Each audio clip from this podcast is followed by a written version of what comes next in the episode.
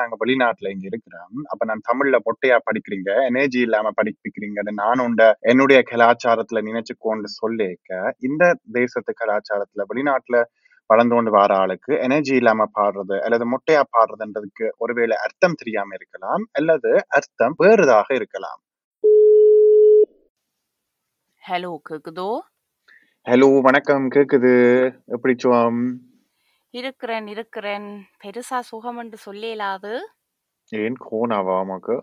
இல்ல, அப்ப ஆடின கலை பாடின கலை கொண்டாடின கலை என்று கேட்டிருக்கிறீரோ, கேள்விப்பட்டிருக்கிறீரோ? நான் இன்னும் ஒன்று கேள்விப்பட்டிருக்கேன் கஸ்தூரி.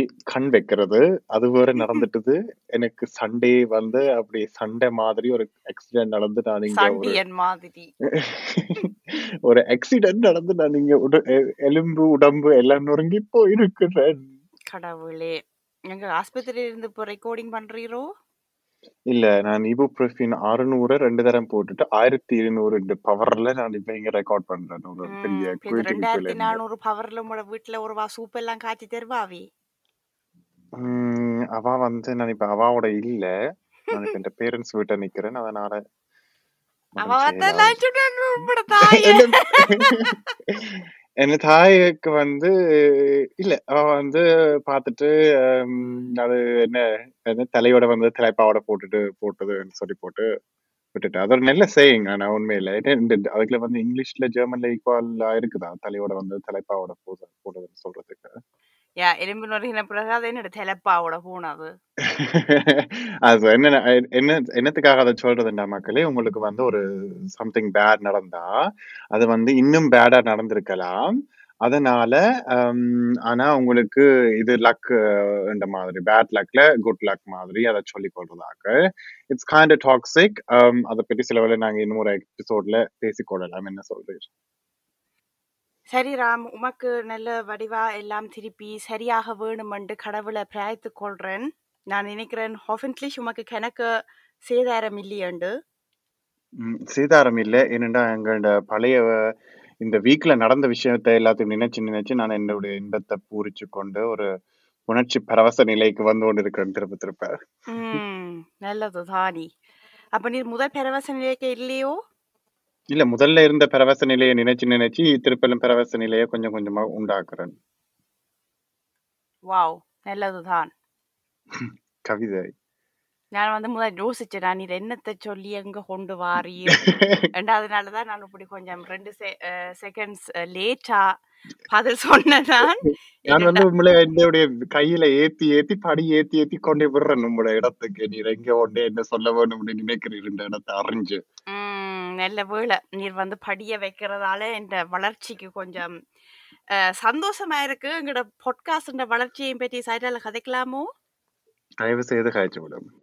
மக்களே, நீங்கள் எங்களோட பிறந்த நாளுக்கு காணொளி அனுப்பியிருக்கிறீங்கள். மிக்க மிக்க நன்றி. அதை பார்க்க ஒவ்வொரு நாளும் நாங்கள் பூரிச்சு போனோம். எங்களுக்கு இவ்வளவு ஆதரவு இருக்கண்டு, அதோட அன்பு இருக்கண்டு. நாங்கள் வந்து ஒரு நாள் பிறந்த நாளை முதல் முறையாக நான் நினைக்கிறேன் 2-3 கிழமை கொண்டாடி இருக்க வேண்டும் இல்லையுறாம்.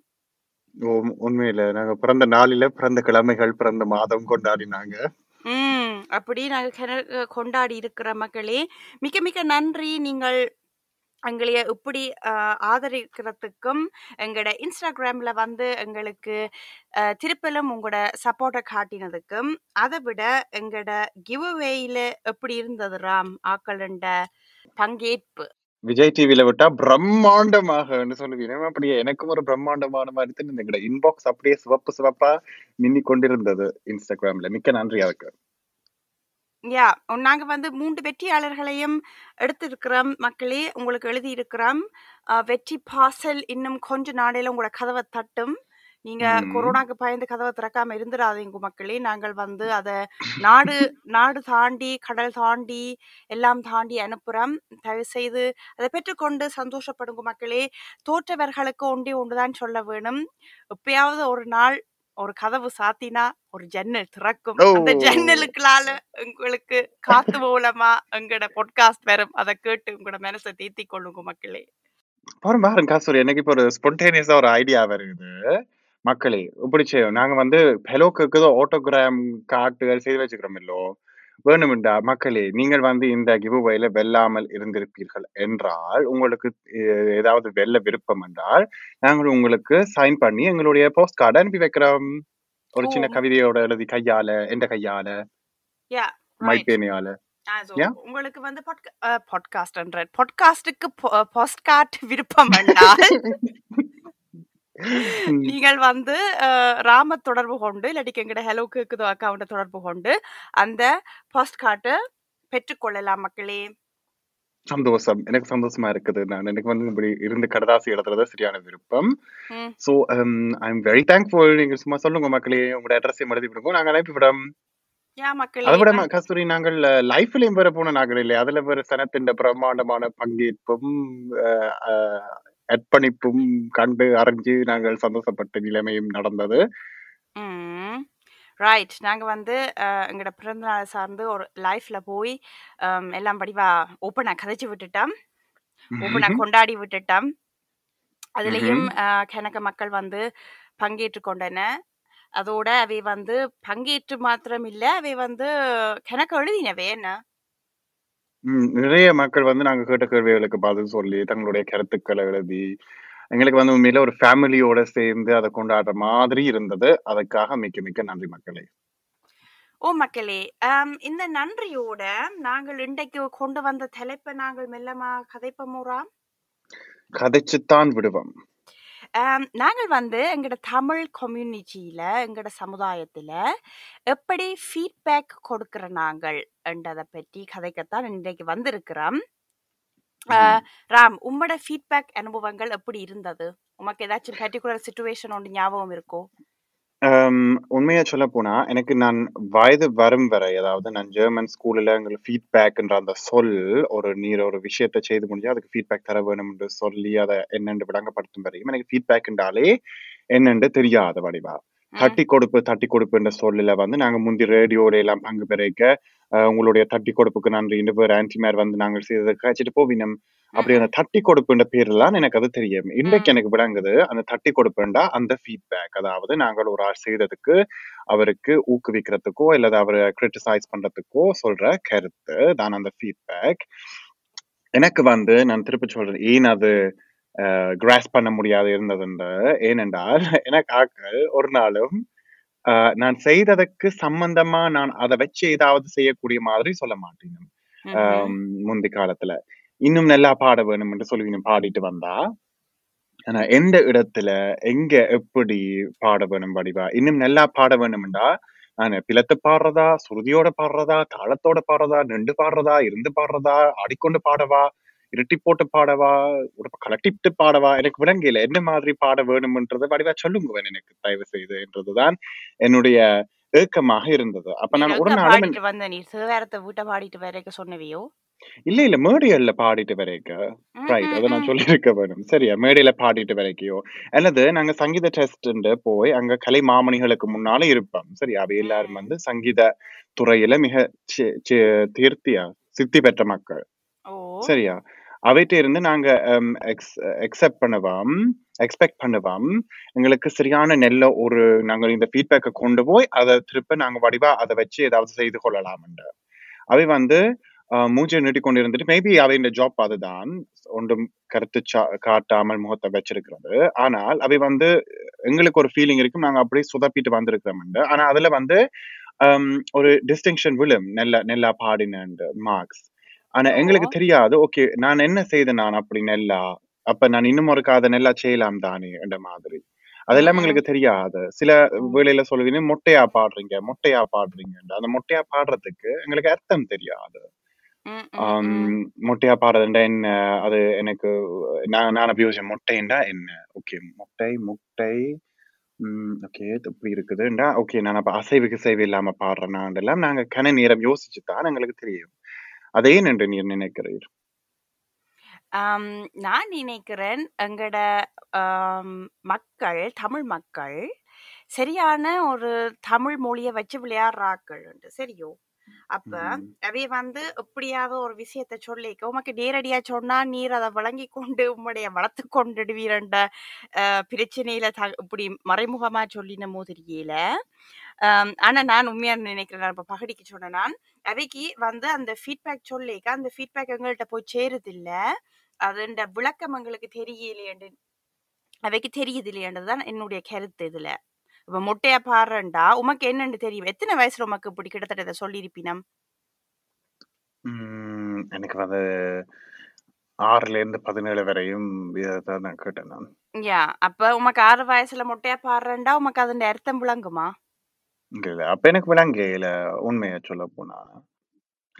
இன்னமும் அதுல இருக்கிற பிரச்சனை என்னண்டா, எனக்கு நான் எப்பன் ஓகே நான் ஒரு அளவுக்கு சுமாரா நான் பெரிய செல்ஃப் அஷோர்ட் பர்சன் இல்ல, anxiety தான் என் 2வது பேர். சோ எனக்கு வந்து நான் இப்ப போய் சூப்பரா பாடிட்டு வந்திருக்கிறேன் தன்னம்பிக்கை எல்லாம் இருக்காது. ஆனா நான் எப்பன் ஓகே நான் சுமாரா பாடி இருக்கேன் எனக்கு இல்லாட்டி என்ன தமிழ் ஸ்கூல்லயோ எங்கேயோ நான் எப்பன் ஓகே நான் ஒரு அளவுக்கு வடிவா எல்லாம் செய்திருக்கேன், டான்ஸோ தமிழோ சங்கீதமோ whatever that be, நாடகம் செய்யறதோ. பிறகு நான் வந்து வீட்டை போய்க்க டெலிஃபோன் எடுத்து அவை அங்க சொல்லியிருப்பினும் ராம் இப்படிலாம் செய்யறது, ராம் ஒரு கட்டாஸ்ட்ரோஃபி, ராம எல்லாம் நீங்க மேடையில நினைக்கிறீங்களா, இதுக்கு எல்லாம் என்னென்ன சங்கீதம் வரும், இதுக்கு எல்லாம் என்னென்ன தமிழ் வரும், இதெல்லாம் ஒரு ஆளா, இதெல்லாம் ஒரு பிறவியான்னு அங்க எடுத்து கதைச்சிருப்பினும். அப்ப எங்களுக்கு வந்து தெரியாது நான் எப்படி பெர்ஃபார்ம் பண்ணினான்னு. முதல் தடவை தான் கேட்கிறேன் ஏனண்டா எனக்கு வந்து நீர் முதல் சொன்ன ஃபீட்பேக் இருக்குதானே அது எனக்கும் தெரியும், அது என்னுடைய வாழ்க்கையிலயும் என்னைய சுத்தி இருக்கிற ஆக்களோட வாழ்க்கையில நடந்திருக்கு. ஆனா இப்படி டைரக்டான தாக்குதல்கள் நடக்கிறது இப்படி கேவலமா கதைக்கிறவையோ. ஆனா அதுவும் வந்து ஒரு நாளும் நாங்க பாடின பெர்ஃபார்மன்ஸ வச்சிருக்காது, அதை சுத்தி சுத்தி வச்சிருக்க ஆர்கனைசேஷன் ஸ்கில்ஸ் சரியா, கிளாஸுக்கு நேரத்துக்கு வராததோ இல்லாட்டி நாங்கள் என்ன கொண்டு வராம விட்டதோ, காப்பி எடுத்துட்டு வான்னு சொன்னதோ காப்பி எடுக்காம விட்டதோன்றது வந்து அது வந்து அப்படி ஒரு பெரிய ஒரு பிரச்சனை மாதிரி சரியா. நான் இப்ப நீங்க வாங்குவோம் நான் நீங்க பாடுறதுக்கு வாரேன், நான் பாடுறதுக்கு இன்னும் எனக்கு தேவையான பேப்பர்ஸ் எல்லாம் வேணும்னா நீங்க தான் எனக்கு அந்த மெட்டீரியலை தர வேணும், அதுக்கு வேணும்னா கூட காசும் தரலாம் யூனோ. ஆனா நான் அதை செய்து கொண்டு வராதது வந்து நீ அது உண்மை ஒரு பிள்ளை தான். பட் ஈவன் தேர் இது வேலை செய்யலைன்னு விளங்கினா நான் ஒரு ஆசிரியராகவோ நான் ஒரு பயிற்சி கொடுக்கிறவராகவோ ஒரு தமிழ் டீச்சராகவோ ஒரு தமிழ் மாஸ்டராகவோ நான் என்னுடைய நிலைமையை ரிஃப்ளெக்ட் பண்ண வேண்டும் தான். இப்போ நான் இந்த நபருக்கு வந்து ஃபீட்பேக் கொடுத்து நான் நீ மறந்துட்டு வந்தது வந்து நீ ஒரு முட்டாள், நீ உதவாதது நீ என்ற மாதிரி. ஆனா அதனால இந்த நபர் வந்து திருந்தி கொள்றாரா, அவர் என்ன செய் அவரால் வந்து மாத்திக்கொள்றாரா ஏதாவதுன்றதை பற்றி நான் யோசிக்க வேணும் தானே. அந்த எம்பத்தி இல்லையா அந்த இடத்துல. அதே மாதிரி அந்த ஃபீட்பேக் வந்து சரியா பாயிண்ட் ஆயில்லையேன்னு இப்ப நீர் வந்து முதலே சொன்ன மாதிரி மொட்டையா பாடுறது இல்லாட்டிக்கு சுமாரா பாடுறது இல்லாட்டிக்கு இன்னும் வளர்ச்சி வேணும் அப்படின்ற ஏதாச்சும் சொன்னா எனக்கு தெரியாது உண்மையாவே. இப்ப நான் ஒரு டான்ஸ் ஆடிட்டு வந்தாலோ ஒரு பேச்சு போட்டியில பேச்சாட்டிட்டு வந்தாலோ என்னத்தை நான் மாத்தினா அந்த பேச்சோ டான்ஸோ பாட்டோ என்னவோ வந்து ஆன் டாப்பா இருக்க மாட்டேன்னா தெரியல. அது அது வந்து என்னத்தை குறிக்கி நம்ம தெரியாது. இப்ப சில பேர் சொல்லுவீனா முந்தி நானும் கொஞ்ச நாள் பாட போனேன் நான் தான் உங்களே மாதிரி இப்படி கணக்கா புது விஷயமா இருக்கு. ஓ தாக்கு பிடிக்கல உனக்கு தெரியுது தானே இவ்வளவு கால நட்புல எனக்கு தெரியாது நீர் பாடுறதுக்கு எல்லாம் பழக போன நீர் இப்படி நான் போய் பாடிக்க எனக்கு சொன்னவே உங்களுக்கு எனர்ஜி காணாதண்டு. அப்ப நான் ஆனா பாட்டு பாட போக எனக்கு 20க்கு மேலதான் இருந்தது வயசு. அப்ப எனக்கு எனர்ஜி காணாதண்ட நான் நினைச்சேன் பாடல எனர்ஜி காணாதா இல்லாட்டிக்கு படிக்கிறதுல எனர்ஜி காணாதா இல்லாட்டிக்கு அத வந்து உள்வாங்கி வெளிவிடுறதுல எனர்ஜி காணாதா இல்லாட்டிக்கு சுருதியில எனர்ஜி காணாதா ரகத்துல எனர்ஜி காணாதா கண்ணனில எனர்ஜி காணாதா சுசிலாவில எனர்ஜி காணாதா என்று நான் யோசிக்காத இடம் இல்ல. அப்ப நான் எல்லாத்துக்கையும் 100% போட்டதால 2 கிழமையில கிளாஸ் கட் ஏன்னா அவ்வளவுக்கு எனக்கு எனர்ஜி இல்ல சரியோ. அப்படி நான் தொடங்கினது வந்து உடனே எனர்ஜி காணாதன்ட்டு அடிச்சு சாத்தி விட்டுட்டீனா. அதுல எனக்கு என்ன விளங்குதுன்னா அந்த ஃபீட்பேக் தார ஆளுக்கு எப்படி ஃபீட்பேக் கொடுக்க வேணும்ன்ற பயிற்சி இல்ல தானே. அது எவ்வளவுதான் பாட்டையோ தமிழையோ கரைச்சு குடிச்சிருந்தாலும் நீர் வந்து ஒரு ஆசிரியராக இருக்க உமக்கு தெரியும் உமக்கு எப்படி ஃபீட்பேக் கொடுக்கறதுக்குண்டே ஒரு கிளாஸ் எடுப்பீங்க யூனியில சரியா.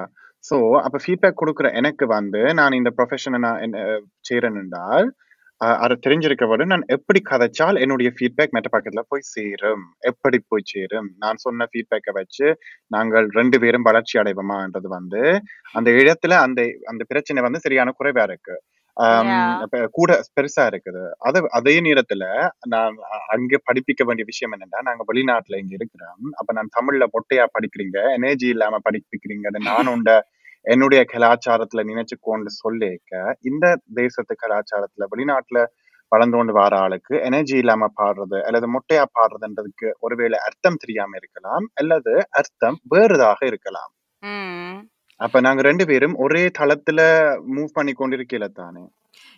அது ஒன்று. ரெண்டாவது இன்னும் ஒரு விஷயமும் நான் இந்த ஃபீட்பேக்ல கவனிச்சிருக்கிறேன்.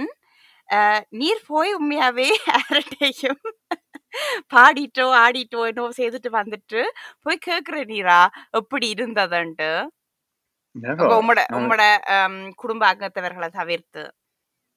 இல்ல, நான் முந்தி எதிர்பார்க்கிறேன். நான் என்னடா நான் வெள்ள பிள்ளைகிட்ட பாடிட்டு வந்தேன், சாயதப்பேன் அவ இப்படி கோவலமா பாடிட்டு வந்த பிறகு அவைய தூக்கி கொண்டாடுவீனும். ஆனா எங்கட ஆக்கள் ஒன்றுமே சொல்ல மாட்டீனும். உங்களோட பெற்றார தவிர்த்து ஒருத்தருமே இல்ல இல்ல இல்ல அது பெற்றாரா இருக்கட்டும் யாராவா இருக்கட்டும் பார்வையாளரா கூட கூடுதலாக ஒருத்தரும் தாங்களால நான் போய் கேட்கிறேன் ஒருத்தர். அப்ப எனக்கு ஞாபகம் இருக்கு, நீரும் நானும் ஒரு இடத்துல போய் ஒரு ப்ரோக்ராம் ஒன்று செய்த நாங்கள், ஒரு கடும் குளிர்க்க நமக்கு தெரியும் நினைக்கிறேன். அப்ப நாங்கள் அதை காலமோ போய் எங்களைய நடுச்சாமத்துலதான் நிமிடையில ஏத்தினவே. அப்ப எங்களுக்கு உண்மையாவே அந்தாண்ட எனக்கு யாராவது சொல்லியிருந்தா எனர்ஜி காணாதுன்னு நான் நம்பி இருந்திருப்பேன். என்னடா எனர்ஜி இல்லாத நேரத்துலதான் நாங்க போய் அந்த ப்ரோக்ராம் செய்துட்டு வந்தாங்க. என்ன உண்மையில நாங்க யாரு எனர்ஜி உள்ள நேரத்துல போய் எங்களை ஆட விடணும் பாட விடணும். அதுதான் அதுவும் சரிதான் சரியா. அப்ப நாங்க போய் அதை சேர்த்துட்டு வரைக்க ஒன்றுமே இல்லை. நாங்கள் அப்போ அதை செய்துட்டு அந்த மீடியாவில் இறங்கி வந்துட்டு நாங்கள் ஒரு கொத்தரொட்டியை தந்தா மெல்லமா எங்களோட உடம்புக்கு ஒரு எனர்ஜியை ஏத்தலாம் வந்துட்டு போய் கொத்தரொட்டி ஸ்டாண்டில் நிற்க பக்கத்தால் ஒருவர் இப்படி தாடும் கொத்தரொட்டியை வேண்டிட்டு என்னைய பார்த்துட்டு, என்னைய பார்த்த உடனே அவருக்கு அவற்ற மூளையில அடிச்சிருக்கு போல உவங்கயோ ஹண்டனானி அந்த மாதிரி சரியோ. உடனே அவற்ற அந்த என்ன சொல்றது மூளை ஃபேக்டரிக்கு எல்லாம் மூடி திரிஞ்சு கண்டுபிடிச்சிட்டாரு எங்க என்னைய கண்டவரண்டு. என்னடா 10 நிமிஷத்துக்கு முதல் என்னைய மேடையில கண்டு இருக்கிறேன் சரியா. அது உடனே அவருக்கு குயிங் அந்த எந்திரன் படத்துல கண்ணுக்கு முன்னால வந்த மாதிரி ரோபோ வந்த மாதிரி இவருக்கு கண்ணுக்கு முன்னால வந்துட்டு போக இவர் உடனே ஒரு சின்ன சிரிப்போண்டு பார்த்து சிரிச்சாரு என்னைய சரியோ. நானும் இவ்வளவு காலமா எங்கட தமிழ் சரத்தோட போய் குப்பைய கொட்டிட்டு எனக்கும் நடிலும் இவே ஈயண்டா நானும் ஈயன்றதுதான் என்னைய முதல் நாளை அடிக்க வேணும். ஆனால் நானும் அப்ப ஈயன்று சொல்ல உடனே அங்க ஃபீட்பேக் என்ற ஒரு சொல்ல வச்சுக்கொண்டு அல்லது ஃபீட்பேக் நினைச்சுக்கொண்டு திடீரென்று ஒரு கருத்து ஒன்றை சொல்லிடுவினா சரியா. அப்ப எல்லாம் கதைச்சது நல்ல முஸ்பாத்தியா தண்டு இருந்தது. ஆனா அம்மா எழுதி தந்தவா என்ன, ஆனா அம்மா எழுதி தந்தவா என்ன என்ன என்ன உண்டு. உடனே அம்மா எழுதி தந்தவா அது நல்லா வந்த உடனே அம்மா எழுதி தந்தவா இல்லாட்டிக்கு இன்னும் ஒரு ஆளாங்க அதுல நின்று சொன்னது நீங்க எல்லாம் நல்லா தான் இருந்தது. ஆனா தொடக்கத்துல இன்னும் கொஞ்சம் ட்ரைனிங் கொடுத்தா உங்களோட குரல் இப்படி இருக்காது, உங்களோட குரல் சரியில்லை, உங்களோட குரல் சரியில்லை உண்டு சரியோ. அப்ப நான் நினைச்சேன் என்றா கடவுளே நான் இங்க ஒரு கொத்தரொட்டி வேண்ட நிக்கிறேன். நான் அந்த மேடையில நடந்த ஒண்டையும் பற்றி இப்ப கதைக்க விரும்பியல. ரெண்டாவது நான் உன்னிட்ட கருத்து கேட்கல சரியா. மூன்றாவது நீ என்னன்னு நினைக்கலாம், நீ எனக்கு கருத்து சொல்ல வேணும் அந்த நேரத்துல. நீ அப்ப கண்டுட்டு அண்ணே 2 ஆட்டுக்கொத்து அண்ணே என்றுட்டு நிக்கிற, அப்பவும் நீ என்னைய கண்டுட்டு இருக்கிற. ஆனா அந்த ஆட்டுக்கொத்து வர்ற நேரத்தை பார்த்து நீ இடது பக்கம் பார்த்துட்டு படக்கண்டு ஒரு ஃபீட்பேக்க விடுற. இது தேவையா? இதுல இருக்கிற பாதிப்பு என்னராம்? முதல்ல பெரும்பாலும் நீர் அந்த ஃபீட்பேக் அவர் அந்த இடத்துல சொல்லிக்கு நீர் வாய்க்குல இப்பதான் கொத்தரோட்டிக்கு கரண்டிய வாய்க்கு கொண்டு போவ அவர் அதை சொல்லிக்க நீர் வேண்டாமன்ற மாதிரி நிக்கலாமா, இல்லாட்டி அவர் சிரிக்க நீர் சிரிக்காம நிக்கலாமா? என்னென்ன நான் எப்படி சொன்னேன், நான் கதைக்கிறேன் ஆக்களோட, நான் பேசாம எந்த பாட்டுக்கு விழிச்சு கொண்டு நிற்பேன். ஆனா நான் போய் ஒருத்தரோடையும் எனக்கு கதைக்கக்கூடிய மாதிரியான வாய்ப்பை நான் கொடுக்குறேன். என்னன்னா எனக்கு தெரியும் நீங்க சொன்னா இப்படியான விஷயங்களை தான் சொல்லுவீங்க. ஆனா ஒரு பெண்ணாக இருந்தா நீர் அந்த இடத்துல இப்ப என்ன விட்டுட்டு இருக்கலாமா? இல்ல நான் நினைக்கிறேன் நானும் கதைக்க விரும்பியல. ஆனா அவர் என்னைய பார்த்து சிரிக்க நான் நினைச்சேன் நான் ஏன் இப்ப இப்படி ரூடா நிக்க வேணும்னுட்டு நான் சிரிச்சேன். நான் எனக்கு தெரியுமா அதுக்கு பின்னால் இப்படி ஒரு தாக்குதல் இருக்கண்டு. ரைட். ஆனா ரூட் ஆகிரும் இல்ல. இப்ப ஒரு மனிதனுடைய ஒரு உரிமை என்னண்டா இல்ல எனக்கு இந்த நேரத்துல இதை பற்றி கதைக்க விருப்பம் இல்ல என்று சொல்லிட்டு போறது. ஆனா அது எங்களுக்கு அந்த உரிமை இருக்காது தானே. என்னடா உடனே நீ ரூடான ஆள், நீ ஆச்சரி இல்ல என்று தானே வந்துடும். அதை விட நாங்க போன அந்த நிகழ்ச்சியில ராம் எங்களை நாங்கள் தான் நான் நினைக்கிறேன் இளமையான ஆக்களா இருந்த நாங்க. அதை விட எல்லாருமே வயது கூடின ஆக்களா இருந்தவை. உடனே சொல்லுவினம் நாங்க அவைய ரெஸ்பெக்ட் பண்ண இல்லையாண்டு. எங்களுக்கு இளம் சமுதாயமாக சான்ஸே இல்ல. தேங்க்யூ நோன்னு சொல்றதுக்கு இந்த ஃபீட்பேக்கு நன்றி வேண்டாம். ஆனா அதே நேரத்தில் நீர் என்ன சொல்றீருண்டா நீரம் என்ன முதல் கேட்ட கேள்விக்கு அந்த ஃபீட்பேக் பெருசா தகுதியான ஃபீட்பேக்கும் இல்ல. எங்களை இது எழுப்பி விட்டு தட்டி கொடுத்து நாங்கள் ஊக்கமாய் ஓ ஓகே இப்ப நான் என் குரலை மாத்த வேணும்னுட்டு என்ன நான் குரலை மாத்துறதாப்பா வாட் இதான் என் குரல் ஏன்னோ நான் ட்ரைனிங் எடுக்கலாம். ஆனா நீ குரலுக்கு ட்ரைனிங் எடுன்ற மாதிரி நீ சொல்ல இல்லை. உங்களோட குரல் சரியில்லை, உங்களோட குரல் சரியில்லைன்னு அதுல நான் கொத்தரொட்டியை வேக்கில வைக்க சொல்லிக் கொண்டிருந்தா எனக்கு அபடைட் இருக்குமா இல்லாட்டி இன்னும் அந்த பேசுறதுக்கு ஆர்வம் இருக்குமா? ஓ அதை விட உங்களோட மைக்கேல் ஜாக்சன் அண்ணன் தோலை மாத்திர மாதிரி என்னைய நான் போய் மாத்தேலுமா இந்த குரலை சொல்ல வர்றது குரல் இல்ல தொனி. நான் கதைச்ச விதத்தை சொல்ல வாரார் பட் அவர் சொல்றார் குரல் சரியா. அப்ப அது உண்மையாவே ஒரு பிள்ளையான சிச்சுவேஷன். அவரும் அந்த ஃபீட்பேக் கொடுக்கற சிச்சுவேஷன்ல இல்ல தானே. அவருக்கும் பசிக்குது, அவரும் ரெண்டு ஆட்டு கொத்த வேண்டி அங்கால இங்கால அடிக்க நிக்கிறார். ஆனா அதுக்குள்ள ஒரு ஃபீட்பேக்க சொல்ல நிக்கிறார். விளங்குதே? அதாவது ஃபீட்பேக் துல்லியம் இல்ல. அது எக்ஸாக்டா இதுதான் நீங்க மாத்த வேணும்னு இல்ல. அது ஏனென்றால் எல்லாரும் எல்லாம் தெரிஞ்ச மாதிரி நாங்கள் எல்லார்ட்டையும் ஃபீட்பேக் சொல்ல போறோம். அது உண்மையில நான் ராம் கடத்தி கொஞ்ச காலத்துல நீ வளர்ந்த விஷயங்கள் என்னட்ட கேட்டுச்சிருந்தா நான் சொல்லுவேன். நான் எல்லாத்துக்கும் போய் எல்லா கருத்தையும் சொல்ல மாட்டேன். எனக்கு இந்தெந்த விஷயங்களை பற்றி தெரியும், அதனால நான் இந்தெந்த இடங்கள்ல வாய் மூடி கொண்டிருப்பேன், இந்தெந்த இடங்கள்ல நான் வேணும்னா உயிரை கொடுத்து சண்டை பிடிப்பேன் என்றது ஒரு மனிதனாகிய ஒருத்தருக்கு வாழ்நாள்ல படிக்க வேண்டிய ஒரு மிக முக்கியமான விஷயம். நாங்கள் எல்லாரும் போய் எல்லாத்தை பற்றியும் கதைக்க கூடாதுன்றது. அது எல்லா இடமும் தமிழ் மக்கள் முக்கியமாக ஆண்கள் ஜென்ரலாவே மென் அதுக்குள்ள தமிழ் ஆண்கள் அதை செய்யணுமான என்னைய பொறுத்த வரைக்கும் இல்ல. ஏனென்றால் முதலாவது இங்க தமிழ் ஆண்கள் தங்களாலதான் ஆவதும் ஆனால் அழிவதும் ஆனால் என்று அந்த பழமொழியை மாத்தி எழுத இருக்கினம். சரியோ இங்க இருந்து வருதப்பா இதெல்லாம் இங்க கிளறி கொண்டு வாரீங்க. ஏன்னா அது உண்மையாவே ஆவதும் பண்ணால் அழிவதும் பண்ணால் என்று நல்லது ஆவதும் பண்ணால் கெட்டது அழிவதும் பண்ணால் என்று வந்தது சரியா. ஆனா அத உள்டாவாக்கி இப்ப ஆண்கள் தான் எல்லாத்துக்கும் குரல் குடுக்கினம். இப்ப எனக்கு ஒரு பிரச்சனைண்டா அதுக்கு ஆண் தான் கதைக்க வர வேண்டும். நான் கதைச்சேன்டா நான் ஒரு சக்களத்தி, நான் ஒரு சரியில்லாத ஒரு பண்புல சரியே. அப்ப அவை முதல் எங்கே என்றாலும் ஒரு ஆளுண்ட காயில ஹாலில் விழுந்து ஒரு ஹோலை எடுத்துடுவினாம். ஹோல் எடுத்ததுக்காகவே ஒரு 4-5 பொன்னாடைய போட்டு விடுவினாம். எல்லாத்தையும் அவையே செய்வினாம். ஆனா எங்களுக்கு நாங்கள் உண்ட கதைக்க போனா இல்லாட்டிக்கு நான் உண்மையா சொல்ல போறேன்றா முந்தி நானும் இப்படி மேடு மேடி என்று அலைஞ்சினான் தான். அது உண்மைதான். என்னன்னா எங்களுக்கு இங்க இருக்கிற வாய்ப்புகள் குறைவண்டு. ஆனா இப்ப எனக்கு தெரியும் என்றால் அங்க என்னைய கூப்பிடுற ஆள் நடவடிக்கை சரியில்லை இல்லாட்டிக்க வெற்ற எண்ணம் பிள்ளையா இருக்கண்டா நான் போக மாட்டேன். ஏனண்டா எனக்கு தெரியும் எனக்கு எந்த விஷயங்கள் விருப்பம், எந்த விஷயத்துக்கு நான் சாவேன் இல்லாட்டிக்கு சாக மாட்டேன் சரியோ. ஆனா எங்களோட ஆண்கள் அந்த ஒருக்கம் நாங்க இடத்துல போய் கதைச்சிட்டு நாங்க தானே அந்த கொத்தரொட்டி ஃபீட்பேக் பிரச்சனை இல்ல. அதுக்கு பிறகு எனக்கு ஒரு ஆள் கலச்சு ஒற்றே டெலிபோன் எடுத்தபடி அந்த அந்த ஆண் என்னண்டு சொல்றது. அப்ப அந்த ஆணுக்கு என்னண்டு சமனா யாரையும் படையப்பா என்னமாப்பா சும்மா பாம்ப பொந்துக்குள்ளாலதானப்பா அடுத்த வேற கைக்குள்ளேயே பாம்ப வச்சு தடவு வேறப்பா அப்படி ஒரு ஆள் சரியோ. அப்ப அவர் எனக்கு clutch clutch clutch clutch clutch எடுத்து என்னைய ஒரு புத்தக வெளியீட்டுக்கு கதைக்க சொன்னவர். சோ அவர் எண்ணின விஷயம் சில நீங்க சரியா இருக்கலாம். புத்தகம் ஒன்று நீங்க வாசிக்க தேவையில்ல, சும்மா மெல்லமா கதைச்சிட்டு போங்கோண்டு. என்னண்டாப்பா ஒரு புத்தக வெளியீட்டுக்கு போய் புத்தகத்தை வாசிக்காம மெல்லமா கதைச்சிட்டு வரலாம். அப்ப நான் சொன்னேன் இல்ல எனக்கு அந்த புத்தகம் வாசிக்கிறது எனக்கு அந்த புத்தகம் வாசிக்கிறதுக்கு நேரம் இல்ல சாரி என்னால வேற இல்லாதன்னு சொல்ல அவர் எனக்கு சொல்றார் நீங்க எனக்கு அண்டைக்கு கதைச்சு கொண்டு நல்லா பிடிச்சு கொடுஞ்சா அப்ப நீங்களும் எப்படியாவது கதைக்கணும்ண்டு. நான் என்னப்பா ஐட்டம் டான்சரியாப்பா எல்லா மேடையிலையும் போய் ஆடிட்டு வரத்துக்கு? ஏய், நல்ல கேள்வி நல்ல கேள்வி. அதுதான் என்னன்னா, நாங்க ஒரு விஷயத்தை தெரிஞ்சு போட்டு அதை பற்றி போய் கதைக்கிறதுக்கு முக்கியத்துவம் இல்ல.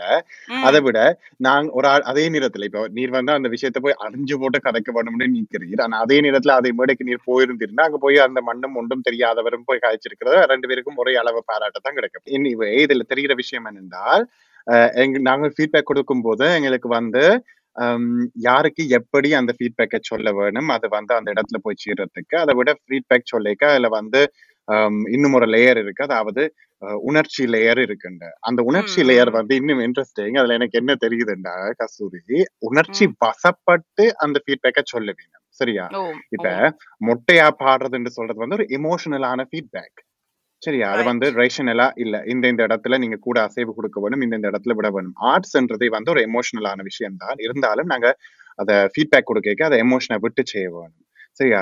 எனக்கு எத்தனையோ முறை சொல்லிக்கப்பட்டிருக்குது, சங்கீத வகுப்புல என்ன, தமிழ் வகுப்புல என்ன, அது என்ன படிச்சாலும் என்ன, டான்ஸ் படிச்சாலும் இனிமேல் கிளாஸுக்கு வர தேவையில்லை, ஒன்று செய்ய தேவையில்லைன்னு சொல்லப்பட்டிருக்குது எனக்கு.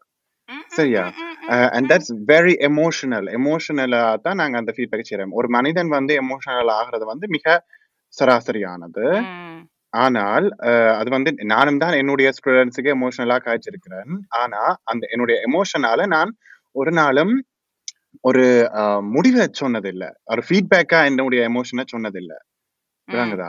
நான் என்னுடைய எமோஷனை ஓகே யூ காய்ஸ், நான் இந்த இடத்துல இப்படி ஃபீல் பண்றேன் என்று சொல்லி போட்டு நாங்க பிறகு இதை பற்றி ஒரு கதைப்போம், இப்ப எங்களுடைய சிச்சுவேஷன் சரியில்லை, இன்னும் ஒரு நாளைக்கு கதைப்பம்ன்ற மாதிரி நாங்க சொல்லுவோம். ஆனா நாங்கள் என்ன செய்வோம்டா, ஐயோ நீ இப்படி அந்த பாட்டை குதறிட்ட, என்னுடைய அம்மா ஒரு நாள் ஒரு ஆளுக்கு எனக்கு தான் சொல்லி இருக்கிற, என்னுடைய அம்மா என்னுடைய தங்கச்சி கும்மையில சொல்லி இருக்கிறா, அவ்வளவு அவ்வளவு கொடூரமா இருந்திருக்க அவ பாடினத. என்னுடைய அம்மா சொல்லி இருக்கிறா, நீ அந்த பாட்டை பாடுறதுக்கு எனக்கு சுட்டு சாவணும் போல இருக்கு. அப்படி அந்த ஒரு படிக்கிற ஆளுக்கு அப்படி சொல்லலாமா நாங்க? ஐ அம் வெரி ஷுர் இதை நான் இப்படி ஓப்பனா சொல்றேன் என்று நீங்க எல்லாரும் நினைக்கிறீங்க. ஆனா நான் நினைக்கிறேன் வேற நிறைய வீட்டுல இப்படி நடந்திருக்குண்டா. எங்களோட வீட்டை மட்டும் இருந்திருக்கு அது கஸ்தூரி, உங்களோட வீட்டையும் அப்படி எக்ஸாம்பிள் இருந்திருக்கு நிச்சயமா. Yeah sure. என்ன நாங்கள் எல்லாருமே ஒரே கம்யூனிட்டிக்கே தான் இருந்து வாரம். ஸோ எங்களோட வீட்லேயும் இப்படி சொல்கிறவே இல்லாட்டிக்கு யா நாங்கள் போகிற இடத்துல எல்லாமே எனக்கு வேற நீர் அந்த குதறிட்டேன்னு கேட்க எனக்கு அந்த பூனை எங்கேயாச்சும் மண்ணுக்கு கிளறி விளையாடு ஒரு என்னென்று சொல்றது, அது ஒரு பார்க்கவே வழியில்லாம இருக்கும் யா அது மாதிரி தான் எனக்கு இது பாடுகுது. அப்ப எனக்கு நான் நினைக்கிறேன் குதறிட்டேன்டா அந்த அதுக்கும் பாட்டுக்கும் பூனை அங்க போய் குன்றதுக்கும் நான் பாடுற பாட்டுக்கும் என்ன சம்பந்தம்? உண்மை. அதுதான் அங்க இருக்கிற பிரச்சனை. ஏனண்டா எங்களுக்கு கன்ஸ்ட்ரக்டிவா இருந்தா தானே நான் அதை மாத்தி கொள்ளலாம். அதை விட நிச்சயமாக ஒரு ஆள் பாடுறது குதர்ற மாதிரி இருந்திருக்காது. என்னண்டு அவ்வளவு கேவலமா நான் பாடி இருப்பேனா? சரியா? அப்ப அந்த அந்த ஃபீட்பேக் எந்த இடத்துலயும் எக்ஸாக்ட் ஆனது இல்ல. இந்த இடத்துல பிள்ளையா இருக்கு, நீங்க உங்களோட எமோஷனை பாவிச்சு உங்களுக்கு கஷ்டமா இருக்கு நான் அப்படி பாடுறேன். எங்களோட அம்மா அப்பாக்கு எல்லாருக்கும் எக்ஸ்ட்ரீமான எங்ஸைட்டி தானே நாங்க மேடையில இருக்க. இப்ப நான் ஒரு நாள் முந்தி என்ன நடந்தேன்டா, நான் மியூசிக்ல பிளே பண்ணான் தானே. அப்ப ஒரு என்னுடைய வாழ்நாளுண்ட பாதி வாழ்நாள் முழுக்களும் அந்த வருடங்கள்ல நான் மேடையில நின்று ரிஹர்சல் செய்யறதுதான் என்னுடைய வேலை. ரிஹர்சல் செய்யறதுதான் என்னுடைய வேலை. அதுல மேடையில இருந்து பெர்ஃபார்ம் பண்ணதை விட ரிஹர்சல் செய்யறதுதான் கூட, விச் இஸ் நார்மல். சரியா? அப்ப அது ஒரு பெரிய காஸ்டியூம், சரியான பேரமான காஸ்டியூம். அது எனக்கு தான் அந்த அந்த காஸ்ட்லயே முதலாவது ஆளாக காஸ்டியூம் செய்து முடிச்சேன். என்னட்டா நான் அந்த காஸ்டியூமோட பழக வேணும், பிகாஸ் அந்த காஸ்டியூம் சரியான பேரம் அண்ட் ஹெவி. அப்ப நான் சும்மா அந்த காஸ்டியூம் இல்லாம பாடி இருந்தேன் என்றால் எனக்கு காஸ்டியூமை போட்டோன்னு நான் தளறிடுவேன்றதுக்காக முதல்ல இருந்தே அதோடைய பிராக்டிஸ் பண்ணினது. அப்ப என்னுடைய அம்மா எங்களுடைய முதலாவது பெர்ஃபார்மன்ஸுக்கு பார்த்துட்டு அந்த ஷோவுக்கு என்னுடைய அம்மா அந்த ஷோவை என்ஜாய் பண்ண இல்லாம இருந்திருக்கிறா. நெஞ்சில கைய வச்சுக்கொண்டோ, கையில நெஞ்சில வச்சுக்கொண்டோம், என்னன்னு சொல்றது, கைய நெஞ்சில வச்சுக்கொண்டு இருந்திருக்கா. என்னென்ன அவாக்கு பயம் நான் அந்த காஸ்டியூம்ல தடக்கி விழுந்துருவேன் அந்த ரோப்ல. அப்ப நான் நினைச்சேன் இங்க வாங்குவோம், தீஸ் ஆர் ப்ரொஃபஷனல் பீப்புள், என்ன அவையின் ஜாப்பே ஆக்களுக்கு மியூசிக்கல் பழக்கி கொடுக்கறதான். சோ எந்த இடத்துல அவை இந்த விஷயத்தை நான் தடக்கி விழுந்துருவேனோட யோசிக்காம இருந்திருப்பீங்க. எனக்கு அந்த அது அதெல்லாம் பிக்ஸ் பண்ணியாச்சு. கீழே இருந்து காத்து வருது, நான் அதுல விழாம இருக்கிறதுக்கு. சரியோ? என்னுடைய அம்மா அவ்வளவுக்கு பயப்படுறா. இவ்வளவு ஒரு வருஷமா பிராக்டிஸ் பண்ண ஆள் விழுந்துருவார் அந்த ஒரு சின்ன சிப்பிலி ஆட்டத்துல. சரியா? சோ அது எங்களுக்கு பிள்ளைகளிலேயோ எங்க பெர்ஃபார்மன்ஸ் பண்ற ஆடுலையோ மாணவர்களையோ எங்களுக்கு நம்பிக்கை குறைவா இருக்குது. என்னடா சில வேளை எங்கள்லயே நம்பிக்கை குறைவாக இருக்கிறதுனால, சரியா? சோ அத அந்த எமோஷனை வச்சுக்கொண்டு நாங்க நீ குதறி விட்டுட்ட, நீ அங்க போய் எல்லாத்தையும் கொடுத்துட்டு வந்துட்ட, எல்லாத்தையும் விட்டுட்டு வந்துட்ட, எல்லாத்தையும் விட்டுட்டு வந்துட்டேன்றது எனக்கு ஒரு மனதுல படிஞ்ச ஒரு விஷயம். நீ உமக்கும் அப்படி நிச்சயமாக ஏதோ ஒரு வரி இருந்திருக்கும். ஆனா எனக்கு எல்லாத்தையும் விட்டுட்டு வந்துட்டேன்றது ஒரு வரி மறக்க முடியாத ஒரு வரி. என்னடா என்னுடைய அனைத்து ஆசிரியர்கள் அம்மா அப்பா எல்லாருமே எனக்கு அந்த வரியை சொல்லித்தான் மேடையில இருந்து கீழிறங்கி வரைக்கும் என்ன சீட்ல இருக்கிறதுக்கு வரவேற்றவை. நீ எல்லாத்தையும் விட்டுட்டு வந்துட்டேன் போ. ஆனா பிறகு நான் போய் முதல் ஆத்ம இடத்தை வேடிக்கொண்டு வந்திருப்பேன். சோ அந்த ஃபீட்பேக் எந்த விதத்திலையும் ரேஷனல் ஆனது இல்ல. நீ சொன்ன இப்ப இந்த விஷயமுமே சரியான எமோஷனலா தான் இருக்குது எனக்கு. சோ கவலையா இருக்குது. ஆனால் இதுல இருந்து எனக்கு இன்னும் ஒரு விஷயம் தென்படுதோட வெளி வருகிறது நீர் கதைச்ச இந்த உண்மையால.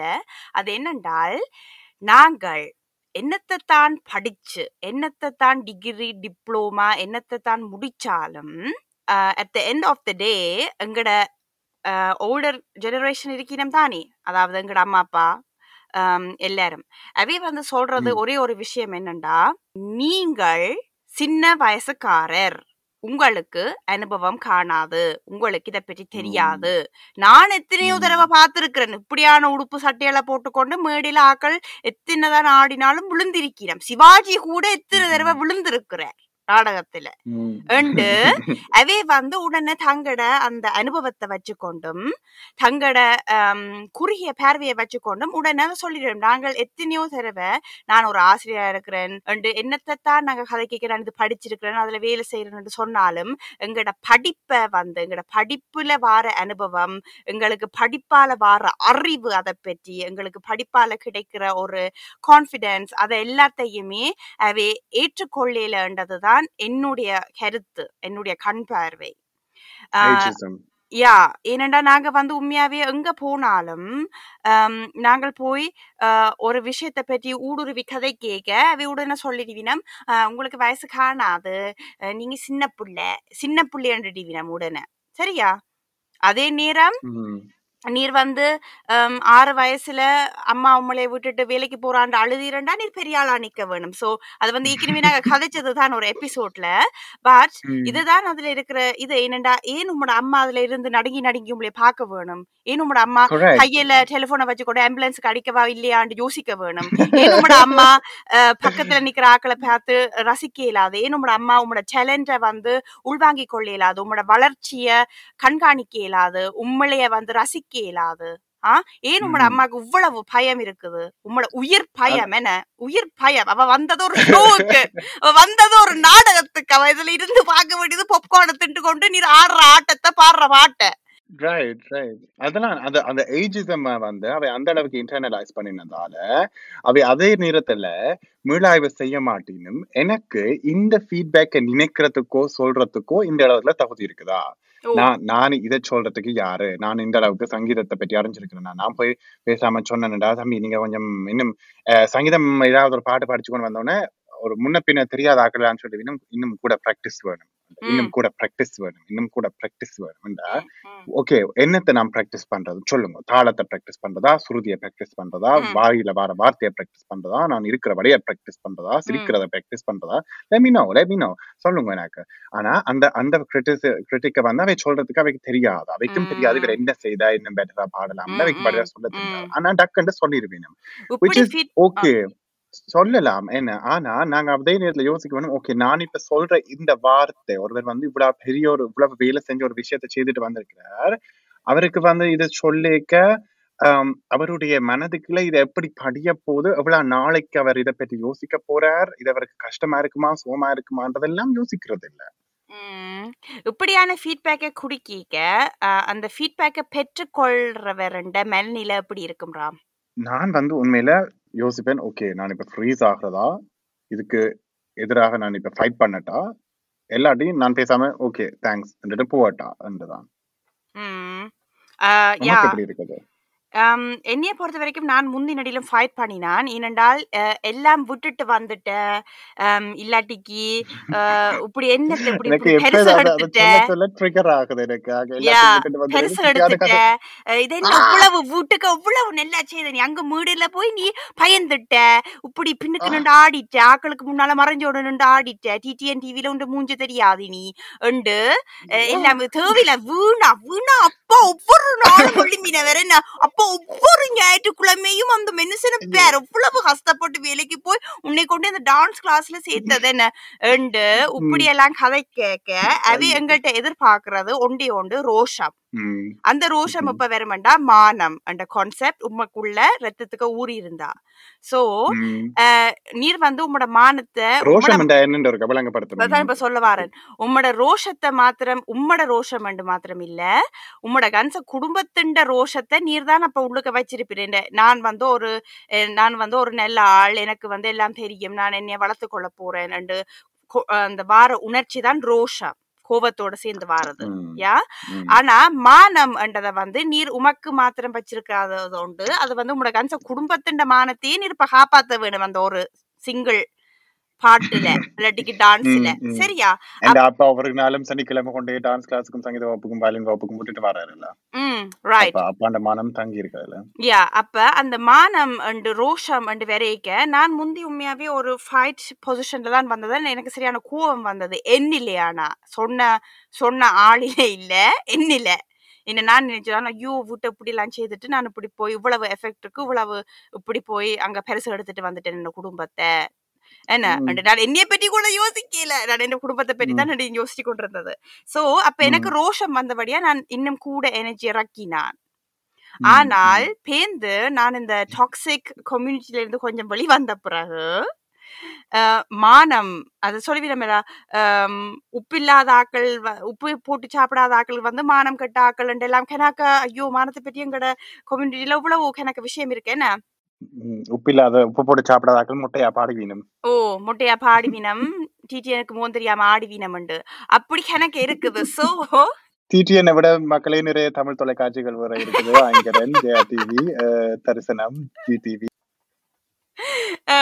அப்ப எனக்கு வந்து ஃபைட் அப்படி இருந்தது. ஆனா இப்பவும் நான் ஃபைட் பண்றேன் தான். என்னண்டா நான் வந்து நடிலும் நன்றி வணக்கம் எனக்கு உங்களோட ஃபீட்பேக்கு விருப்பம் இல்லை என்று கோவத்துல சொல்றேன் நான். அப்படி விட்டுட்டு போனாலே அதுவும் வேற நீ ரூடா இருக்கிறதா அர்த்தமா அதான் சொல்றேன். நான் இப்பவும் ஃபைட்ல தான் இருக்கிறேன். ஆனா என்னுடைய எனர்ஜி அதுக்குள்ள வந்து குறைவா இருக்கு. என்ன முந்தி ரோஷமா நம்ம எல்லாத்தையும் காப்பாத்திக்க எவ்வளவு எனர்ஜி நான் போட்டு இருப்பேன் நினைக்கிறீர். எனக்கு விளங்குது. என்னைய கேட்ட போனா நான் வந்து ஃபிளைட் மோட்ல கூட இல்ல, நான் வந்து ஃப்ரீஸ் ஆயிடுவேன் உடனே. நான் வந்து இப்படி மேடையில போய் பணத்தியால கணக்கா பேசிட்டு வரேன்னு ஆக்கள் என்ன கேட்பினும். அதுவும் வந்து இன்னும் ஒரு விஷயம் என்ன, அந்த ஃபீட்பேக் வந்து ஒன்னாலும் சம்பந்தமானதாகவே இருக்காது. திடீர்னு வந்து சொல்லணும் நீங்க கணக்கா சிரிக்கிறீங்களா, என்ன கான்டாக்ட் லென்ஸ் போட்டுக்கிறீங்களா தம்பி, உங்களோட முடி வந்து இப்படி இருக்குது, ஆனா நீங்க கொஞ்சம் வண்டி குறைக்க வேணும். அதான் இந்த சாண்ட்விச் ஃபீட்பேக் வெள்ளக்காரர் கொண்டு வந்து இருக்கணும் இல்லையா ஒரு விஷயத்த. இங்க முதல்ல ஒரு நல்ல விஷயத்த சொல்லி நடுவுல கூடாது சொல்லி பிறகு நல்ல விஷயத்த சொல்ற. அதுதான் எப்படி சொன்னாலும் நடுவுல வந்து கூடாத விஷயத்த தானே சொல்ல போறீங்க. அதை சொல்லிக்க அதுக்கு மட்டுமாவது நீங்கள் அதை எப்படி சொல்றது, அந்த கூடாத விஷயத்தையோ அந்த அந்த கிரிட்டிசைஸ் பண்ற விஷயத்த எப்படி வடிவா சொல்லிக் கொள்ளலாம் என்றத வந்து நாங்க பழக வேணும் யா. மக்களை நாங்கள் வந்து நினைக்கிறோம் இந்த பாட்காஸ்ட் முடிவில் நாங்கள் வந்து எங்களுக்கு தெரிஞ்ச அளவுக்கு எப்படி நாங்கள் ஃபீட்பேக்கை சொல்லலாம் என்றதை நாங்கள் உங்களுக்கு சொல்ல விரும்புகிறோம். நீங்கள் உங்களால் முடிஞ்சால் இதை பற்றி யோசிச்சு பாருங்கோ தயவு செய்து. என்னோட நான் நினைக்கிறேன் நாங்கள் ஒவ்வொருவரும் அந்த ஃபீட்பேக் பெற்றுக்கொள்கிற சுச்சுவேஷனில் இருந்தால் எங்களுக்கு தெரியும் எவ்வளவு கஷ்டமாக இருக்கும் இப்படியான வார்த்தைகள் சொற்கள் இல்லாட்டிக்கு விமர்சனங்கள் என்ன. அப்ப முதலாவதா வந்து நீர் என்ன நினைக்கிறீரா நாங்கள் எப்படி உண்மையாவே நல்ல ஒரு ஆரோக்கியமான ஃபீட்பேக் ஒரு ஆளுடைய வளர்ச்சியை தூண்டுற மாதிரியான ஃபீட்பேக்கை கொடுக்கலாம். முதல்ல வந்து நாங்க யோசிக்க வேணும் இன்னும் ஒரு ஆளுக்கு வந்து நான் கதைக்கிறது புலங்குதா விளங்க போகுதா அல்லது அவருக்கு வந்து இப்ப இப்ப நான் இந்த ஃபீட்பேக்கை இந்த இடத்துல சொல்ல வேணுமா இல்லையான்ற வந்து இடம் பொருள் ஏவலை அறிய வேணும். இடம் என்று நான் சொல்ற இடம் என்னன்னா அவருடைய மனம் இருக்கிற இடம், அதை விட சில வேளை இப்ப நான் பப்ளிக்கா வச்சு சொல்ல வேணுமா தனியா வச்சு சொல்ல வேணுமா என்றதும் அவருக்கு இப்ப அந்த ஃபீட்பேக்கை கேட்க விருப்பமா, அதை விட அவருக்கு விளங்கி கொள்ற அளவுக்கு மொழியும் எல்லாம் விளங்கிக் கொள்ளுமா என்றதை யோசிக்க வேணும். அது உண்மையாவே நல்லது. நாங்க சும்மா எங்களுக்கு ஃபீட்பேக் வாயில வருதுன்றதாக சொல்ல வேண்டாம் இனிமேல், அதை நாங்க டுப்பாட்டுவோம் எல்லாருமா. அது நாங்க ஃபீட்பேக் சுத்தமா சொல்லாதீங்கன்னு ஒருத்தருக்கும் சொல்லல, ப்ளீஸ் நீங்க அப்படி கொண்டு வந்துடாதீங்கோ. நாங்க சொல்றது இடம் பொருள் ஏவல் அறிஞ்சு சொல்ல வேணும் என்று. இடம் பொருள் ஏவல் என்றா அதை விளங்கப்படுத்தாச்சு தானே. நான் நினைக்கிறேன் ரெண்டாவது ஒரு விஷயம், முக்கியமான விஷயம், அது நான் ராமிட்ட கேள்வி கேட்க அந்த கேள்விக்குள்ளே பதில் அடங்கி இருந்தது. நான் கொடுக்குற ஃபீட்பேக்கால அடுத்த முறை அந்த ஆள் அதே வேலையை திருப்பி செய்ய அதை இன்னும் பெட்டரா செய்ய இயலுமா, இன்னும் நல்லா செய்ய இயலுமா என்றதை கேளுங்க, உங்களுக்குள்ளேயே நீங்க கேட்டுக்கொள்ளுங்க. அப்படி இல்லையண்டு நீங்க உங்களுக்கு ஒரு சின்ன ஒரு வீதம் கூட உங்களோட மனதுல ஓடினா அப்படியே அந்த சொற்களை அப்படியே நாக்குக்குள்ள வச்சு விழுங்கிடுங்கோ திருப்பி உள்ளுக்குள்ள, சரியா? ஏனென்றால் உண்மையாவே அப்படியான அந்த சும்மா விமர்சிக்கிறதுக்காக விமர்சனம் செய்யற ஃபீட்பேக் பெருசா ஒரு லாபமும் இல்லை, அது தேவையில்லாத மன கஷ்டத்தை தான் உருவாக்கும். அண்ட் நீங்க உண்மையாவே ஒரு ஆளுண்ட வளர்ச்சிக்கு சப்போர்ட் பண்ணினதாகவும் இருக்காது. ஏனெண்டா அந்த ஆளுக்கு அந்த ஃபீட்பேக்கை வச்சு கூட என்ன செய்யறேன்னு தெரியாது. கரெக்ட். அப்படி உங்களுக்கு சொல்ல என்ன தெரியாதுண்டா நீங்க பேசாம நல்லதா சொல்லுங்க. உங்களுக்கு சொல்றதுக்கு ஒண்ணும் தெரியாட்டி நீங்க ஒன்றும் சொல்லாம இருங்க. அட்லீஸ்ட் நல்லது சொல்ல வேணும் நீங்க துடிச்சிங்கன்னா நல்லதை மட்டும் சொல்லிட்டு போங்க. உங்களுக்கு என்னென்றால் அதை அந்த எப்படி அதை நாங்க பேக் பண்ணி சொல்றோம்ன்றதுல இருக்குது. அதோட நாங்கள் என்ன செய்ய வேணும் என்றால் எப்போதும் அந்த நபரோட நேரடியா பேச வேணும். மூளையை முடக்கா வச்சு அந்த ஆளோட பேசினோம்னா அது ஏதோ ஒரு நாங்கள் என்னத்தையோ பின்னுக்கு வச்சு கொண்டு நேரடியா சொல்லாத மாதிரி இருக்கும். நேரடியாக சொன்னோம்டா அந்த நபர் கேட்கலாம், ஓகே எந்த இடத்துல எப்படி எந்த எந்த இடத்துல நான் சில விட இன்னும் கொஞ்சம் எண்ணத்தை பெட்டரா செய்யலாம் என்று அந்த ஆள் அறிஞ்சு கொள்ளும். எனக்கு இப்ப நீ இவ்வளவு சொன்ன பிறகு ஒரு புதுமையான கேள்வி உண்டு என்ற தலையக்க தட்டுது, கைய தட்டுது. என்னென்றால் எங்கட பெட்டர் ஜெனரேஷன்காரர் அதே இந்த ஜெனரேஷன்காரருக்கு ஃபீட்பேக் கொடுக்கறவே இல்லோ.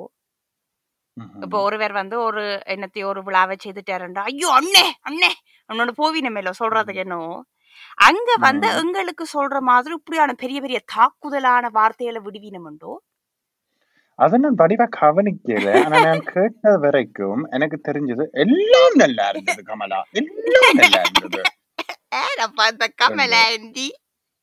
கமலாண்டி தான் இந்த எடுத்துக்காட்டு நம்பர் ஒன். எல்லாம் நடந்தா இருந்து கமலாண்டி விமலாண்டிக்கு சொல்லுவா. ஆனா பிறகு ஒரு ஆனால போடுவா. ஆனா சாப்பாடு ஒன்று தான் நாங்களுக்கு காணாம போச்சுதான். நம்ம எல்லாம் நல்லா இருந்தது, எல்லாம் நல்லா. அப்படி நான் ஒரு விஷயத்த சரியா எல்லாம் நல்லா செய்திருக்காட்டியும் நீங்கள் எனக்கு சொன்னீங்கள் என்றால் நீங்கள் எனக்கு ஒரு ஃபேக்காக ஆவது அதை சொல்றதுனால எனக்கு இவ்வளவு சந்தோஷமா இருக்கு. ஓ, அதை விட நான் எங்கட சிட்டியல்ல வேற ஒரு விஷயம் காய்ச்சிருக்கிறேன். எங்கட பக்கத்துல சொல்றவே எல்லாம் சூப்பரா இருந்தது, எல்லாம் சூப்பர் சூப்பரா இருந்தது. அதே ஒரு கம் சப்பி சப்பி சொல்லிடுவீன் அவன். ஆனா நான் நினைக்கிறது நடிலும் வாவ் இப்படி நல்லா சொல்லிட மாட்டேன் எங்களுக்கு முப்பையா சொல்லிடுவோம் எங்களுக்கு பாடிட்டு ஒரு கம் இப்படி சொல்லிச்சிட மாட்டா அப்படி இருக்கும். அதுதான் மண்ணியா இருந்ததுன்னு சொல்லுவீனும். இது நான் இப்ப என்ன யோசிக்கிறேன், இதெல்லாம் ஜெர்மனியில அப்படி கதைக்கணும், யூகேல கனடால எல்லாம் மக்களை எப்படி உங்களோட அம்மா அப்பா ஒரே அம்மா அப்பாவுக்கு ஃபீட்பேக் கொடுக்கணும்ன்றது எங்களுக்கு ஒரு டெக்ஸ்ட் பண்ணி விடுங்க பிளீஸ், எங்களுக்கு அறிய ஆவலா இருக்குது. நாங்க தொடர்ந்து சொல்லுவோம் ஒரு ஒரு ஒரு ஃபீட்பேக் கொடுக்கறதுக்கு ஒரு கைட்லைனை நாங்க வழங்குவோம். என்னன்னா நாங்க வேற இன்னும் ஒரு முக்கியமான விஷயம் யோசிக்க வேணும். Failure is okay. ஒரு ஆள் பிளவிட்டா இருந்தால் அது ஓகே. அந்த பிள்ளை விட்டதுனால மானம் எல்லாம் அந்த அளவுக்கு போகாது,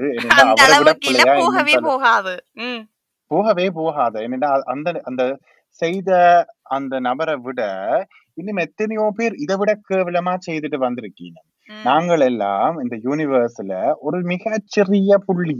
நாங்கள் இந்த மேடையில ஏறி இப்படி பிள்ளையாச்சு கதைச்சிட்டு வந்ததெல்லாம் அவ்வளவு பெரிய விஷயம் இல்ல. அவ்வளவுக்கு ஆக்கள் கேட்டிருக்கவும் மாட்டீங்க. அங்க அங்கள் மேல எல்லாம் பின்னுக்கு நின்று இருட்டுக்குள்ள நின்று காய காய்ச்சி கொண்டு நிற்பினும், ஆன்டி மேல எல்லாம் குடும்ப கதை முன்னுக்கு இருந்தோட காய்ச்சி கொண்டு இருப்பினும், பிள்ளைகள் எல்லாம் ஓடி குளறிக்கொண்டு விளையாடி கொண்டு இருக்கும். நோபடி வில் நோட்டீஸ் நான் அந்த மேடையில ஏறி இவ்வளவு நேரம் கதைச்சனானோ பாடினானு. சோ அங்க புல விடுறது இட்ஸ் ஓகே. நாங்கள் எல்லாரும் வளர்றதுக்கு தான் மேடையில ஏறுறோம், வளர்றதுக்கு தான் உலகத்துல வந்திருக்கிறோம், வளர்ந்து போட்டு வரையில.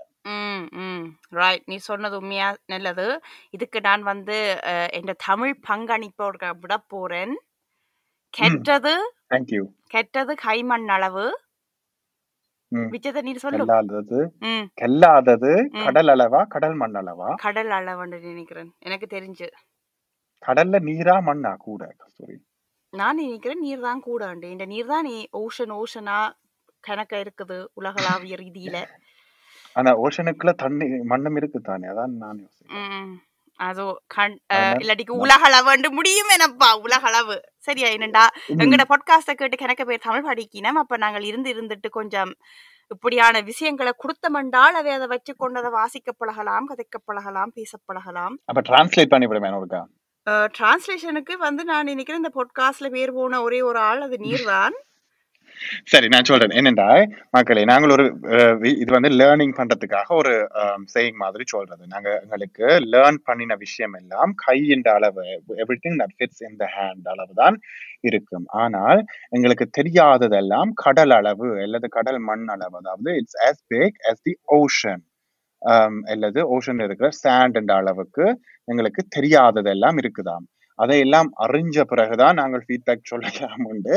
கஸ்தூரிங்க சொல்ல பாரா போல நான் சொல்ல வாரது இல்ல இல்ல இல்ல இல்ல நான் சொன்ன வாரது ஒரு விஷயம் இல்ல. நான் சொல்ல வந்தது நாங்கள் என்னதான் ஒரு துறையில நல்ல வடிவா ஒரு விஷயத்த செய்தாலும், நாங்க எவ்வளவுதான் பாட்டை பாடி 20 வருஷம் 30 வருஷம் பாடினாலும் அதுலயும் சின்ன சின்ன பிள்ளைகள் வெறுந்தான். அதனால மானம் ஒன்றும் காத்துல பறக்காது. முதல் மானம் காத்துல பறக்குமெண்டா எத்தனையோ தடவை இங்க காத்து வீசி இருக்கு. அப்ப எல்லாரும் மானம் இல்லாம தான் வாழ வேணும். சோ நீங்க அதை பற்றி ஒன்றும் பயப்பட மக்களே. முயற்சி உடையார் இகழ்ச்சி அடையார். அதாவது நீங்கள் முயற்சி பண்ணுங்க, உங்களுக்கு விருப்பம் இருந்தா மாத்திரம். சரி, ஆக்கள் சொல்லினம் பண்றதுக்காக உங்களுக்கு விருப்பம் இருந்தா ட்ரை பண்ணுங்கோ, கதையுங்கோ, சிரியுங்கோ, செய்யுங்கோ. அதுல உங்களுக்கு ஒரு வளர்ச்சி வரத்தான் செய்யும். அந்த வளர்ச்சி உங்களுக்கு விருப்பமா இருக்கா, அந்த அந்த வளர்ச்சியின் ஏற்றம் உங்களுக்கு பிடிச்சிருக்காண்டா நீங்க அதை ஏற்றுக்கொள்ளுங்கோ. இன்னும் கூட வளர போறீங்கன்னா கூட எஃபெக்ட போடுங்கோ, இல்லாட்டிக்கு விடுங்கோ. அதுதான் நான் சொல்ல வர விஷயம்.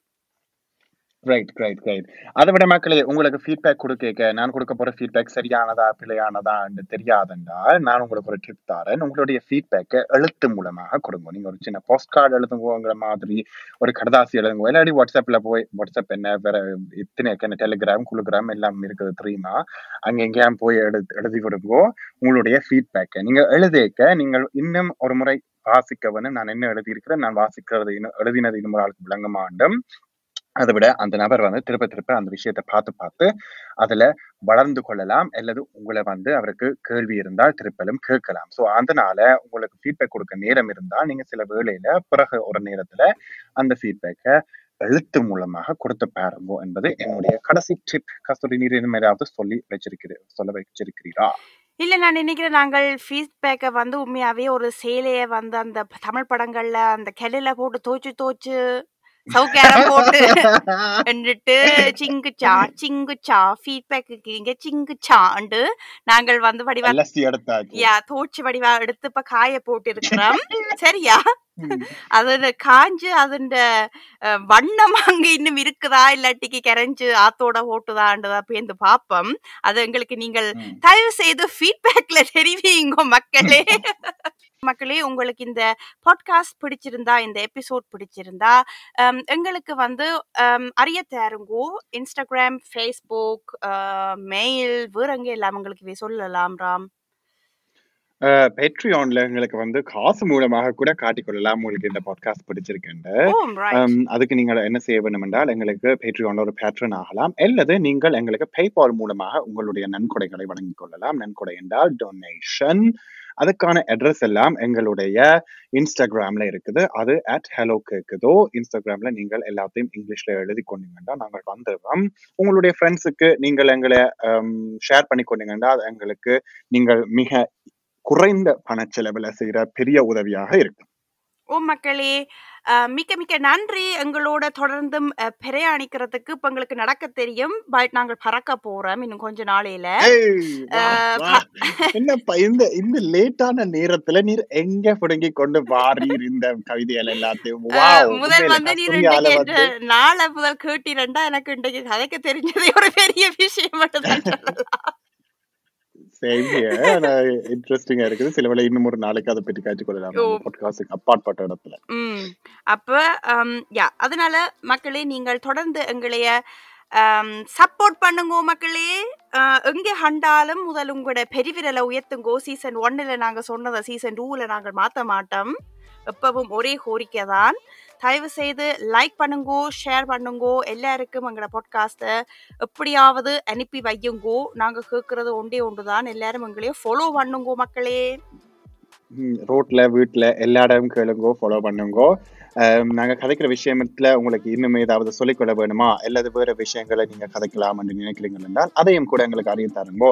அத்துடன் இந்த எபிசோட நாங்கள் முடிவுக்கு கொண்டு வரோம். உங்களுக்கு மிக்க நன்றி, எங்களோட கலந்து கொண்டதுக்கு மிக்க மிக்க நன்றி. நன்றி கஸ்தூரி, என்னோட இறுதி விளவதியிடம் பேசிக் கொண்டதுக்கு நன்றி. இவ்வளவு கஷ்டத்துக்குள்ளே இருந்தா கதைக்கிறீர் முதல் உழவு இந்த உடல் நிலையில அது முதலே கேட்கணும்னு நான் வந்து ஒரு ஊண்டின மாதிரி ஒரு சிச்சுவேஷன்ல கதைக்கிறேன். ஊண்டின மாதிரி எனக்கு வந்து என்னுடைய மேல் உடம்ப வந்து ஸ்டெபிலைஸ் பண்றதுக்கு சரியான வலிக்குது. அதனால நான் என் முழங்கால ஊண்ட வேணும், முழங்காயில. ஆனா என் முழங்காய் ரெண்டுலயும் காயம் விழுந்து அந்த வெட்டின மாதிரி காயம். சோ முழங்காயிலையும் ஊண்ட இல்லாத அப்ப நான் என்ன செய்யலாம் கஸ்தூரி? என்ன செய்யலாம்? ஒன்றும் செய்யலாம நான் இங்க இருக்கிறேன்.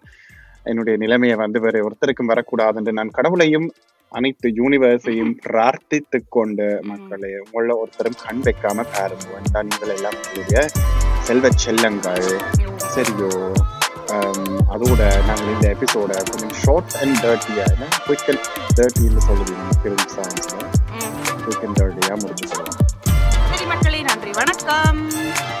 நன்றி வணக்கம் மக்களே.